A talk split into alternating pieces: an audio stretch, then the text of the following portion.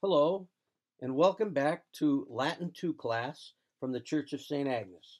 Today, we are going to explore the grammar contained in Unit 16 of the Collins book, beginning on page 125 and following.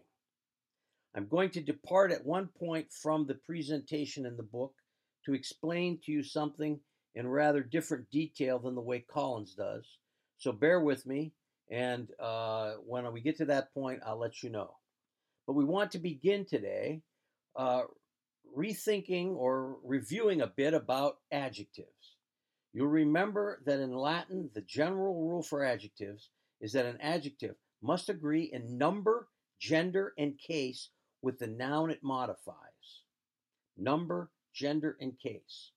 Now, you already know first and second declension adjectives. And they generally have three endings in the nominative.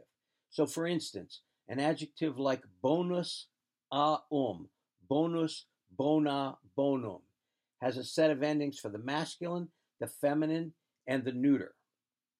And you also know that these must agree with their noun in number, gender, and case. Well, you'll be happy to learn, maybe not so happy, to learn that the third declension also has a set of adjectives.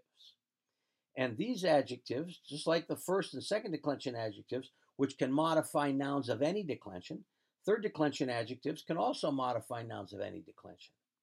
So now you come to the point where sometimes, as you'll recall, your adjectives had the same exact ending as the word they modified. So for instance, if I wanted to say a good friend in Latin, I would say bonus amicus. But if I wanted to say a good man, I'd say bonus vir. And you notice there, the endings don't match. So in the third declension, if you have a third declension adjective and a first declension noun, the endings won't look the same, but in fact, they will agree in number, gender, and case. Now, adjectives of the third declension, in their nominatives, can have three, two, or one ending. And what we mean by that is that just like bonus aum has three endings in the nominative, there are a group of adjectives in the third declension that also have three endings. If you take a look on page 125, you will see probably the most famous of those. Not a large group of third declension adjectives have three endings. But here's the most famous word, perhaps, acer, acris, acre, which means sharp or bitter. We get the word acrid in English from it. Now notice, these adjectives have third declension endings, I stem endings. So in the ablative singular, there's going to be an I.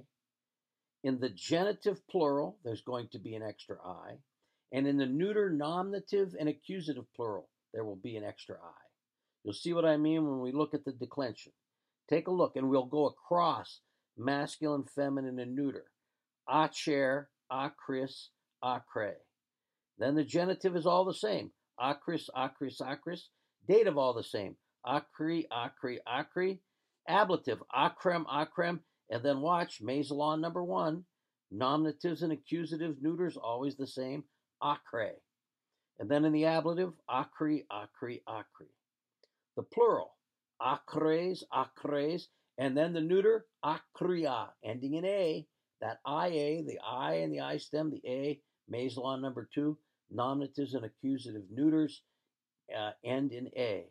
Then the genitive, acrium, acrium, acrium, notice the I there, acribus, acribus, acribus, acres, acres, acria, and acribus, acribus, acribus. Now, by far, the largest group of adjectives of the third declension are those of two endings in the nominative. What we mean by that is that the nominative, take a look on page 126, there's an example word, omnis, omne, every or all, a very important word everywhere in Latin. Notice, omnis is both masculine and feminine. Omne is neuter. So now we have only a two-ending adjective in the nominative. And the bulk of third declension adjectives are two-ending adjectives. So here's our model adjective, omnis, omne, omnis, omnis, omni, omni, omnem, omne, omni, omni. In the plural, omnes, omnia, omnium, omnium, there's your I. Omnibus, omnibus, omnes, omnia, nominative and accusative neuters, always the same. Omnibus, omnibus. There you have it. As I said, most adjectives of the third declension are of these two-ending sort. Now, there are a few adjectives of the third declension that only have one ending in the nominative. In other words, that one ending in the nominative happens to be for masculine, feminine, and neuter nouns. And such a word is the word felix. Another very important one is the word potens. Potens, potens, which means powerful. We get our word potent from it, and all such words, potentate and all such derivatives. Take a look at the declension of felix. It's a one ending in the nominative adjective. So in the masculine, feminine, and neuter, it's felix. The genitive, felicis. The dative, felici. Then watch the accusative, felicem, in masculine and feminine, but because of May's law, nominative and accusative is always the same in the neuter, goes to felix in the neuter. And then in the ablative, felici. In the plural, felices. In the neuter, felicia, right? IA there. Then the genitive, felicium, felicibus, felices, neuter, felicia, and ablative plural, felicibus. So that's fairly straightforward. You already know third declension nouns. You already know third declension I-stem nouns. These adjectives take on those I-stem characteristics, and they will modify a noun in number, gender, and case. And they cannot modify nouns of any declension. Now, speaking of declensions, I want you to skip over a couple pages in your book for the time being and go to page 129, bottom of 128, 129. We're going to introduce also today the fourth declension. There are five declensions of nouns in Latin. You know the first, second, and third so far, and you'll recall that the first declension, primarily feminine nouns with some masculines. The second declension, primarily masculine nouns with some neuters, and there are very few feminines there. Third declension, masculine, feminine, and neuter nouns. And the fourth declension is in the sense like the second, primarily masculine, but with a few important words that are feminine. And there is also a neuter category. Now, there aren't a lot of fourth declension nouns, but there are several and very important ones. If you take a look on page 129, you will see the noun endings for the fourth declension. And these are quite simple to learn. Take a look at them in the singular. Us, us, ui, u. Us, uum, ibus, us, ibus. So you notice that there are a lot of us's in there and ui's, and you can, I used to joke with my students about making a chant or a song out of it. Us, us, ui, u, us, ibus, us, ibus. There you have it. If you take a look at the way that we decline such a noun in the middle of the page, we have the word ritus, ritus, masculine, means rite or ceremony. We get the word ritual and rite from it. Notice its declension. Let's do it together. Ritus, ritus, ritui, ritum, ritu. In the plural, ritus, rituum, ritibus, ritus, ritibus. So you notice there are a lot of US endings. We have a long mark in the genitive over the U. It's short in the nominative, but then it turns long. And then in the plural, we have the nominative and accusative. So you'll have to know by context which case it is, by context and its use in its sentence. Now, there's also another small classification of neuter nouns of the fourth declension. And these are presented to you at the bottom of the page. There aren't a lot of these, but there are some, and you need to know them. And these have an even more interesting ending, endings, a set of endings, and they're rather more simple. We have the word genu, or genu, we should say, in Church Latin. Genu, genus. Knee, genuflexus is a genuflexion. You flex the knee, right? So here we have the noun that means knee. And notice the endings. Oo, us, oo, oo, oo. Yes.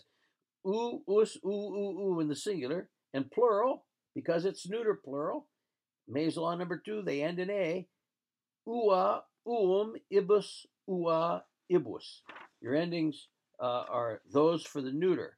So if we decline a neuter noun, you'll see it in your vocabulary. Genu, genus, and neuter. This is the way we do it. Genu, genus, genu, genu, genu. Plural, genua, genuum, genibus, genua, genibus. So notice again, you have a series of u's, oo, oos, oo, oo, oo. And in order to figure out what case a word is in the sentence, you're going to have to go largely by the context of the sentence. So that represents the fourth declension noun in its masculine form and in its neuter forms. There are a few feminine nouns of the fourth declension, not many, but the most important, manus, manus, feminine, hand. We get our word manual and so forth from that. And you'll see in your vocabulary on page 130 that there will be given to you several fourth declension words. Okay, now I had you skip over a couple pages in this lesson, and I want to go back to them now. And what I want to do is to take some time to explain to you the Latin participle and a couple idiomatic uses of the participle. You've already been introduced earlier in the Collins book to one participle, which was the perfect passive participle, which is identical in most cases to the fourth principal part of a verb. So if we have the verb amo, amo, amare, amavi, amatus, aum, that fourth principal part, amatus, aum, is actually an adjective functioning, or is a participle functioning as an adjective, and it's passive. Now, let's retrace our steps for a minute and review what a participle is. A participle can be defined in two words. A participle is a verbal adjective. It's a word that comes from a verb and is made into an adjective. Okay, so for instance, in English, we put, to make a present participle in English, we put ing on a word. So we say, I was swimming in, or I swim in the pool. I swim in the pool. But if we want to make swim an adjective, we say the swimming man or the swimming dolphin. What kind of dolphin is he? A swimming dolphin. And in English, we add an ing in the present to make a present participle. Because participles function as adjectives, they must agree in number, gender, and case in Latin with the nouns they modify. Therefore, you can deduce that participles will have sets of endings just like normal adjectives, and they will have to modify their nouns in number, gender, and case. Now, in English, think about this. In English, we often get in trouble using participles. And you might recall from your English grammar classes or your composition classes that your teacher might sometimes, on a essay or something, circle a word and say to you, that's a dangling participle. What does that mean? Well, think about it for a minute.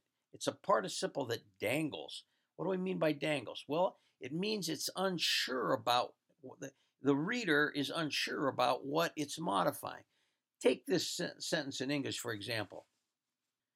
I saw the man running through the field. Now, your sentence, I saw the man, is pretty clear. I is the subject, saw is the verb, man is the direct object.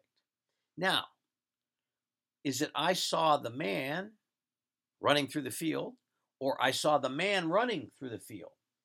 That's a dangling participle, because in English, you could construe the running to modify I. I saw the man running through the field, as I was running through the field. I, running through the field, saw the man. Or you could construe it as modifying the man. I saw the man. What kind of man was he? A running through the field man. That in English is called a dangling participle. In Latin, you never have a problem with a dangling participle. Why? Because adjectives and participles must agree with their nouns in number, gender, and case. So, if we wanted in that sentence to say, I saw the man, I, as I was running through the field, running would have to modify I, as opposed to, I saw the man who was running through the field, running in that case would have to modify man. So in English, you can have dangling participles. In Latin, fairly uncommon, because adjectives must agree in number, gender, and case. Now, in that practice sentence in English, you also see something else about participles. They are, in fact, adjectives, but because they are verbal adjectives, they can take on the aspects of verbs. So they're going to have voices, active or passive, and they're going to have tenses. In that particular sentence, I saw the man running through the field. What kind of man was he? A running through the field man. And so running will have to modify man, but notice it requires also the rest of the sentence, running through the field. And we have to say per agrum. So it takes on both the usage and complexion of an adjective, but it also can function partially like a verb. Now, in Latin, there are 4 participles. And it might be good for you to take a note on this, write it down. We have 4 participles. We have 2 that are active in voice and 2 that are passive. I'm going to outline for you, this is not directly in your book because Collins decides to split up the presentation of participles. And I want to give you an overview here so that you have an overview of them all, and then we can plug them in when we see them. So for my overview, I want to use the practice word or example of the Latin word, which you've had a long time ago. I think it was back in chapter 6. Ago, agere, agi, actus aum. That word means to do, to drive, to act. Ago, agere, agi, actus aum. That is a third conjugation verb. The reason I like to use it as a model for teaching participles is because of the English derivatives that we get from that word. So let's take a look at our participles in Latin. I told you there were 4. The first participle tense that we want to deal with is the present. Latin has a present active participle. It has no present passive participle. So when you think about it, we have a present active participle in Latin. And the way we form all present active participles is we go to the stem of the verb and we add the ending NS and in the genitive NTIS. So we have, for instance, the word ago, agere. We find the stem by dropping the RE from the infinitive, agere, and we have AGE as the stem. To that we add NS in the nominative and NTIS in the genitive.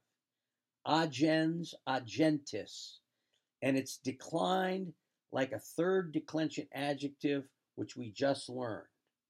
If you look on page, now if you open your books and take a look on page 127 at the top, you will see the very bottom of 126, the top of 127, you will see participles being formed. Notice at the bottom of 126, he uses the verb laudo, laudare. He adds the NS and the NTIS, laudans, laudantis. And you go down through the conjugation or the declension, just like the third declension adjectives.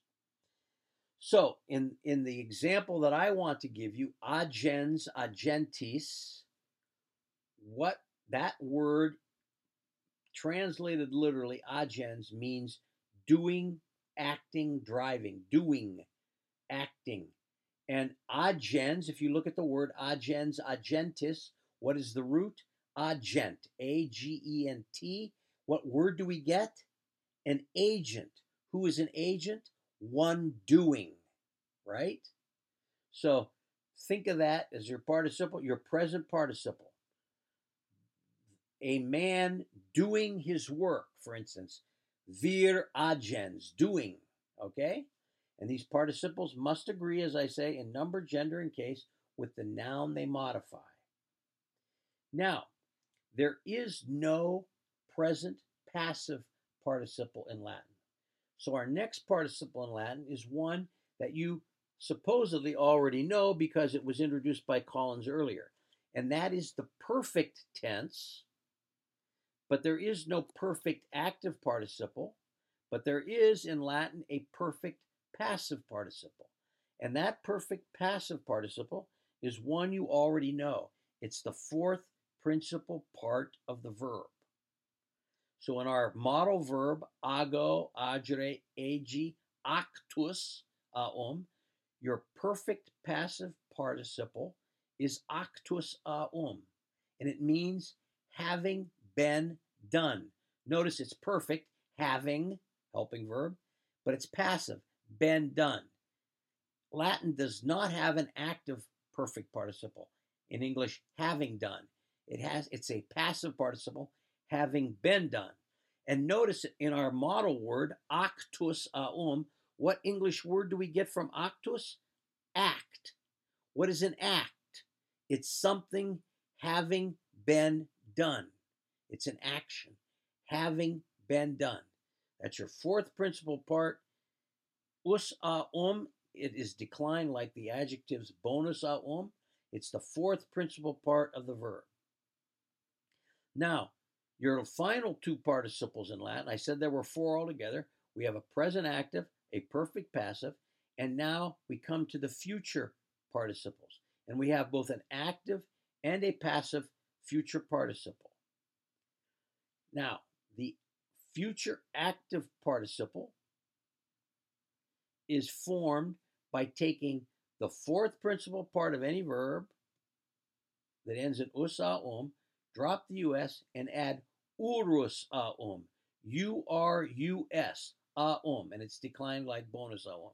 So in our model verb, ago, agere, agi, actus aum, we take the fourth principal part, act, drop the us, and add urus, acturus, and that means about to do.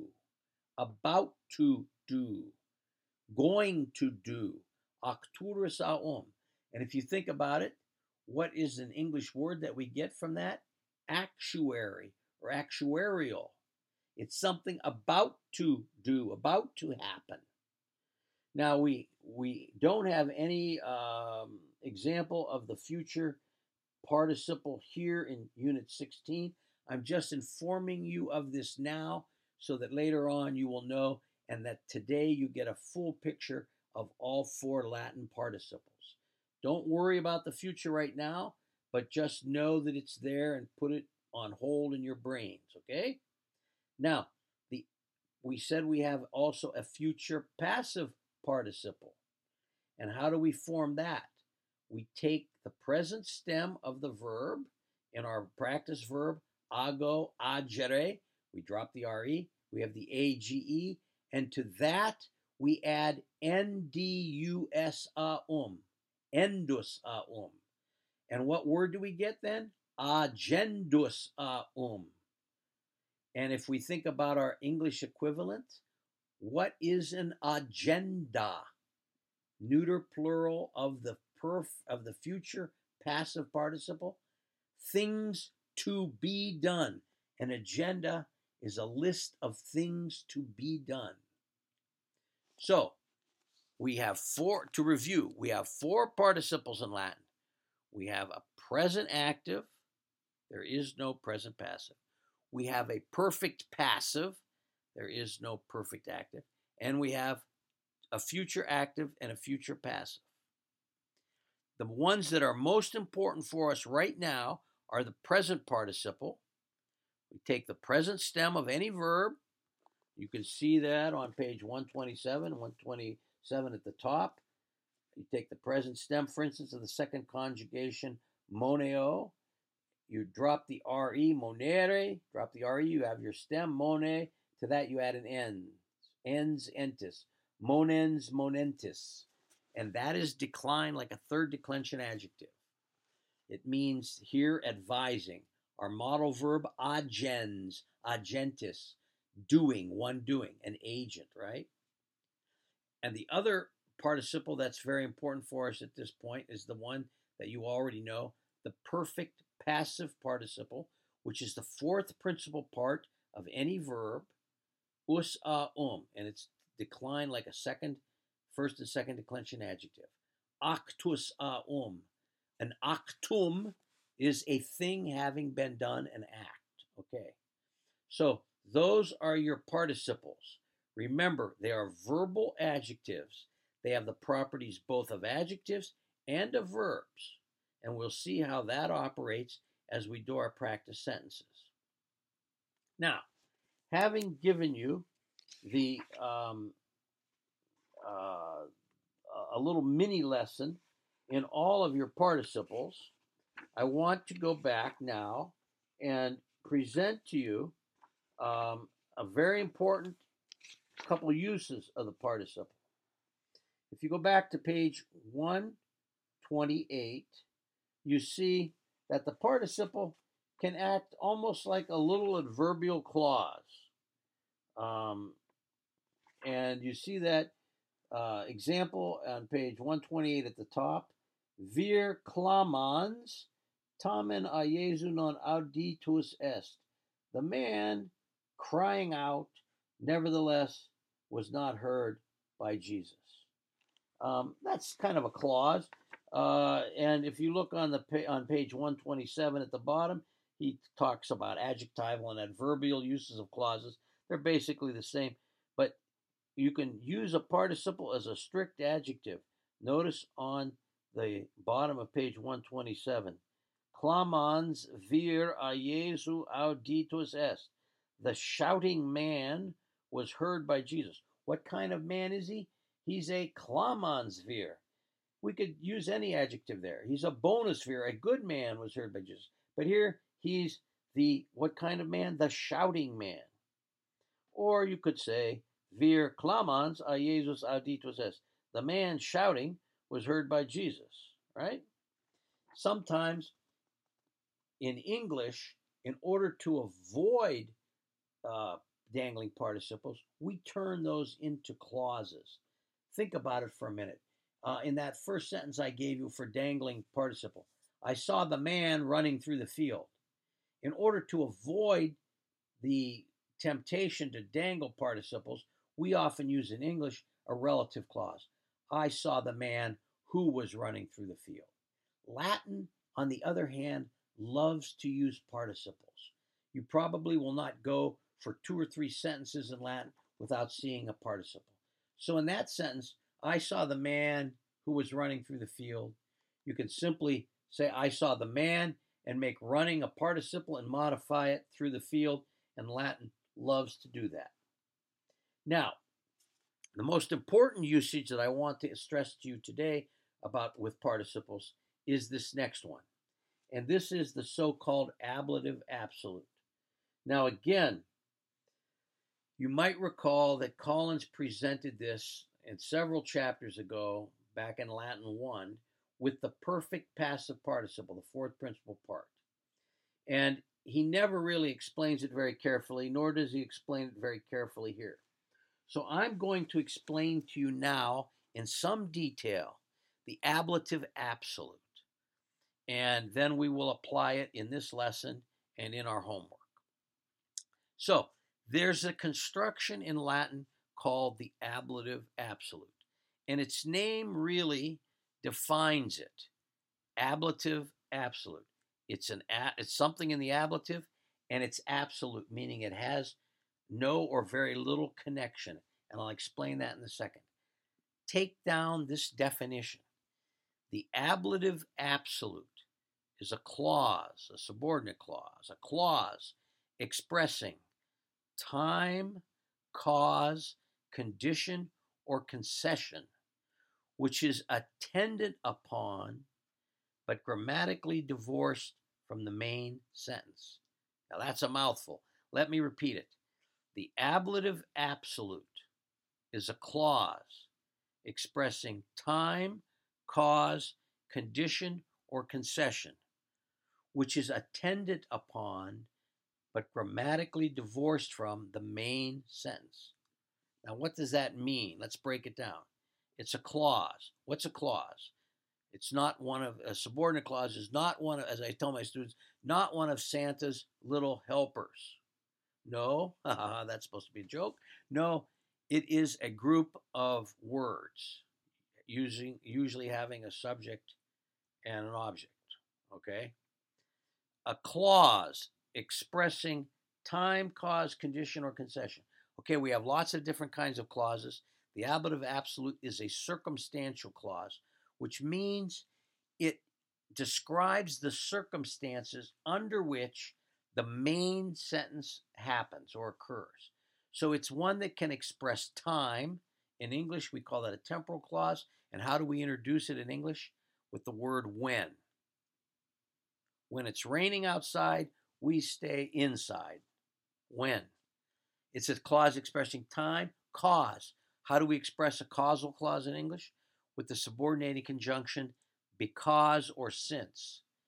Since or because it's raining outside, we are staying inside. Okay? Time, cause, condition. How do we express condition in English? If. If it's raining outside, we are staying inside. Outside, we're staying inside. Okay? Or concession. We talked about concession before. Concession in English is introduced by the subordinating conjunction, although.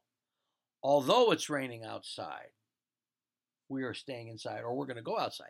Although. Now, the ablative absolute can express any one of those without a subordinating conjunction, okay?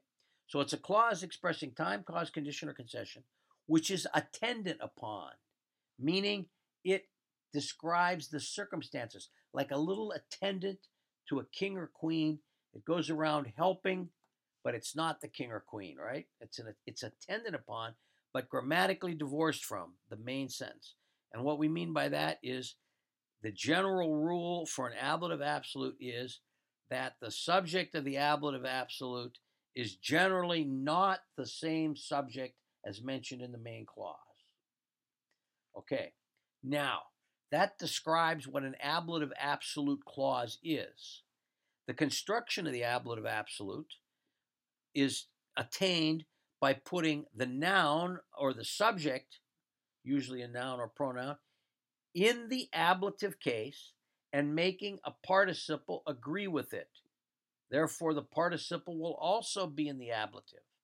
And the primary participles that are used in the ablative absolute are the present participle, present active participle, and the perfect passive participle. Okay, so that's what you do. And how do you recognize this? When you see a clause, which is usually set off by commas, which of course is cheating because In ancient Latin, they didn't use commas for many, many centuries, or periods, or punctuation. But our books help us today, setting this clause off by commas, something in the ablative hanging out there, looking like it has no grammatical connection to the main sentence. Then you need to think, this is probably an ablative absolute. So with all this theoretical stuff, you're probably totally wallowing in sort of confusion because I'm not able to illustrate to you on a blackboard or a whiteboard what we're doing here. Let's turn to our books on page 128 to give you an example of an ablative absolute. Notice in the middle of your page, he presents this ablative absolute. Present participles as well as perfect passive participles may be used in the ablative absolute construction. He says, see section 68. Well, if you go back and you look at section 68, which was in Latin 1, you'll be able to see his explanation of it. It's not as detailed or as exact and precise as my detailed description that I just gave you. At any rate, I think you're going to understand this when you have some practice using it. And take a look at the practice sentences. Petro in domum intrante, Paulus restitit. Now, the main sentence is Paulus restitit. Paul stayed back, remained, stood back. Restitit is what it means, okay? There's your main sentence. Under what circumstances did Paul do this? Petro in domum intrante. Notice, the subject of the ablative absolute goes in the ablative case, Petro. And then we have the participle modifying it. What kind of Peter is he? Intrante, intro, intrare, to enter. Peter entering in domum, into the house. So the literal translation, if you want to stick with it, you can just say, with Peter entering into the house, Paul remained behind. But you can also fancy it up by using, as I said, a clause that expresses time, cause, condition, or concession. So here, when Peter entered the house, Paul remained behind. If you don't want to get too complicated at first, just stick with the literal. With Peter entering into the house, Paul remained behind. Notice in the second example, he changes the tense in the main sentence to present, and it doesn't really matter in Latin because when you use the present participle, you show contemporaneous time with the main verb. We talk about that more later. Petro in domum intrante, Paulus restat. Paul remains behind. Under what circumstances? With Peter entering the house. There you have it. So, the ablative absolute again, a clause expressing time, cause, condition, or concession, which is attended upon, but grammatically divorced from the main sentence. Notice, Peter is not the subject of the main sentence in this. It's Paul. Paul stays behind under the circumstances of Peter entering into the house. And also notice that if you were reading along in Latin, you didn't have that English translation there, and you see this Petro in domum intrante, Paulus restitit. You say, what in the world is that strange thing, Petro in domum intrante? Well, you notice there's something in the ablative, Peter, usually a noun or pronoun, and it will be modified by a participle, almost always a present participle, which we just learned, or a perfect participle, which you knew before. That's the fourth principal part of the verb. And it's in the ablative modifying the subject, and it can have other phrases within it because a participle, remember, is a verbal adjective. So it not only is an adjective, but it takes on the characteristics also of a verb. So here we have Peter, what kind of Peter?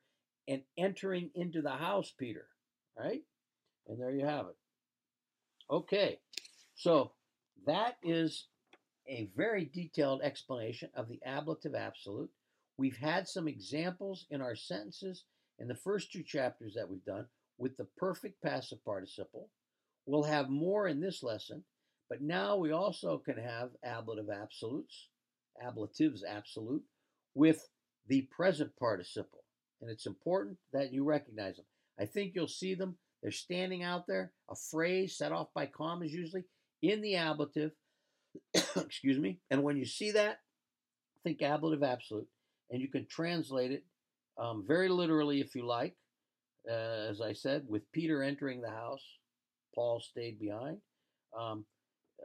Or you can fancy it up with English by using a temporal or causal clause according to the context of the sentence. Now, just in quick review then, in this chapter is chock full of information, too much for my liking, but this is Collins' book and not mine. If I had written it, I don't think I would have arranged it in this way, but that's neither here nor there. We've had the third declension adjectives, which really doesn't present anything too new because you've already had third declension nouns and I-stem nouns, and they take their endings similarly. We've had the fourth declension nouns in masculine and neuter, and we've also been introduced in a much more detailed fashion to participles. I explained Latin participles to you. There are four of them, two active, two passive, and we have a present active, no present passive. We have a perfect passive, but no perfect active, and we have two futures, active and passive. And if you remember your model verb, ago, agere, and those English derivatives, you'll remember how to translate them. And then we learned some idiomatic uses of the participle, which in your book are outlined for you on pages 127 and 128. And most importantly, the ablative absolute construction, which I promised I would, in the last couple lessons, I kept promising we're going to go into some detail about the ablative absolute. Remember again, one more time, it's a clause expressing time, cause, condition, or concession. That is, it's a circumstantial clause, which is attended upon, but grammatically divorced from the main clause. In other words, the subject of the ablative absolute phrase, particularly in classical Latin and most often in Church Latin, is not the subject of the main clause of the sentence. Okay. Now, if you look on page 130, you have a long list of vocabulary there again. I hope you're trying to keep up with your vocabulary, trying to commit a lot of the words to memory, trying to practice them. And if you notice in the right-hand column, we have several fourth declension nouns. Potus, potus, masculine, drink. Ritus, ritus, masculine, rite or ceremony. Here's a very important word for ecclesiastical Latin. Spiritus, spiritus, breath or spirit. Vultus, vultus, masculine, face or countenance. And then we have our feminine one. We don't have many feminines in the fourth declension. Manus, manus, hand, but that's a very important one. And then we have a couple neuters. Cornu, cornus is the most important one of the most common. It means a horn. Your book says it can also mean a mountaintop. That's very rare usage, but it's used sometime. Cornu, cornus. We get the word cornucopia from that, a horn of plenty. And genu, genus, neuter, ni. Then we have a series of several adjectives. Take a look at omnis, omne, pascalis, pascale, salutare, salutare, simile, simile, dissimilis, dissimile. Those are all adjectives of the third declension with two endings in the nominative. There we have acer, acris, acre, an adjective of three endings. And we have, if you go back up, felix, felicis, and the genitive, and omnipotens, omnipotentis. Those are adjectives of one ending in the nominative, but all third declension adjectives. Okay, so that's a lot of information to digest for you this week. I hope that my explanations were clear enough. At least if they weren't, you could go back and re-listen time and time again. And take a look for your homework on pages 133 and 134. This week, I would like you to do, in addition to the exercises, the Roman numeral 2 on page 133. There are only 6 sentences there. These are all giving you practice in present active participles. And that, they're short sentences, but they're fairly clear, I think. But it's good practice on that present active participle. And then in your exercises, let's give this week, instead of doing the even-numbered exercises, let's do the odd-numbered exercises. Okay? So, one more time, this week we will do the odd-numbered exercises, 1, 3, 5, 7, 9, and so forth, up through 25. So for your homework, the Roman numeral 2, present active participles drill, those 6 short sentences, and then the exercises, the odd-numbered 1, 3, 5, 7, 9, and so on for your sentences in practice. And remember, I will post another audio about midweek having these sentences that I've just assigned as its subject matter. I will try to explain them very carefully and thoroughly, and hopefully I will be able to clear up any difficulties that you're having with packed, full, and somewhat complicated chapter. Don't lose heart. There's a lot of information there, but we will get it, and practice makes perfect. So we will go over things carefully in the next audio.